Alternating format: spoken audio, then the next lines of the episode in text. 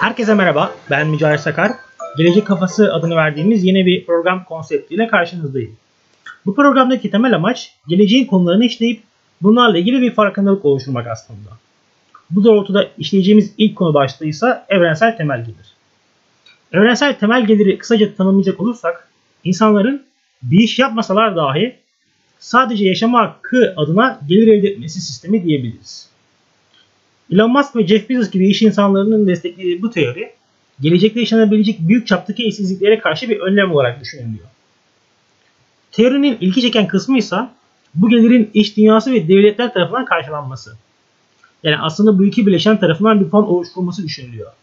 Bir anda iş dünyası olacak, bir anda devletler ve bu iki unsur bir araya gelip bir fon oluşturup insanlara sadece yaşadıkları için yani çalışmasına gerek yok diyerek sadece, sadece yaşadıkları için bir fon oluşturuyor ve bunlara her ay düzenli olarak gelir elde ettiriyor.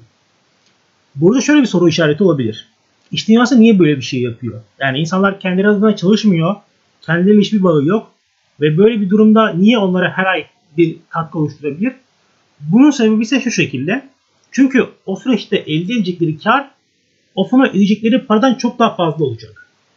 Çalışanların büyük bir kısmı olmayacak. Öte yandan sistemlerin geliştirme maliyeti ucuzlayacak. Bundan dolayı. E, dolayısıyla bu yeni düzenin devam etmesi için iş dünyasında katkı yapmakta çok çekimsel kalmayacak açıkçası.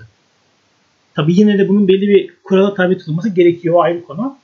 Ama baktığınız zaman hem bir maliyet olmayacak ortada çalışanlara dair. Çalışanların işte her ay düzenli olarak aldığı maaş gibi öte yandan başka yine aynı şekilde işindeki pek çok sabit gider gibi bunların hiçbirisi olmayacağı için öte yandan gelişen teknolojiyle birlikte bu sistemlerin daha çabuk, daha hızlı yayılacağı ve maliyetlerin azalacağı için iş dünyasında böyle bir şeyi açıkçası kabul edeceğini düşünülüyor. Öte yandan bu konu geniş bir kesimi de etkileyecek.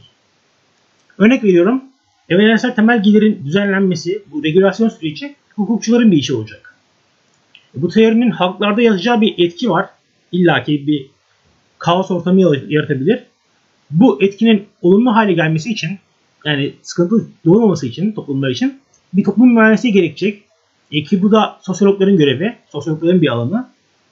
Öte yandan bu fon sisteminin bir oluşturulma süreci var. Bu da maliyecilerin, çalışma ekonomistlerinin, iktisatçıların bir alanı. Yani aslında herkes için bir alan var ve herkes bir şekilde etkileyecek. Bu özellikle teori. Ama burada bazı bölümlerin yukarıda saydığımız gibi bu bölümlerin ekstra bir görevi var. Bu konu üzerinde, bu teori üzerinde ekstra durumları gerekiyor. Çünkü bu sayede şimdiden bir fark yaratabilirsiniz rakiplerinize karşı. Aynı, sizin aynı mezun olanları bir rakip olarak görürsek şayet onlara karşı bir rekabet ortamında fark yaratacağınızı söyleyebiliriz. Bu teori hayata geçmek zorunda değil. Belki de geçmeyecek. Belki de saçma bulunacak. Gerçi şu anda bazı ülkelerde deneniyor. Estonya, Finlandiya, İzlanda gibi. Ama buralarda hayata geçmese bile bu tarz teorileri, bu tarz çalışmaları araştıran, bunların üzerine kafa yoran ve bunları az çok bilen biri olarak çok daha başka bir vizyonda olacaksınız. Açıkçası bu da size farklı fırsatların kapısını aralayacak ilerleyen zamanlarda. Zaten bunu dünkü videomuzda da işlemiştik. Doğru zamanda doğru yerde olmak konusunda. Siz eğer bir şeyler için çalışıp çabalayıp onlar uğruna bir şey yapıyorsanız bu evrensel temel gelir olur, diğer başka konular olur. Zaten size zamanlı farklı fırsatlar bir şekilde sunuyor. Farklı kapıların, farklı pencerelerin sizi aradığını görüyorsunuz. Evrensel temel gelir konusu bu şekildeydi. Ee, önümüzdeki programlarda geleceğin daha başka konularıyla bir arada olmak dileğiyle şimdiden hepinize keyifli günler diliyorum.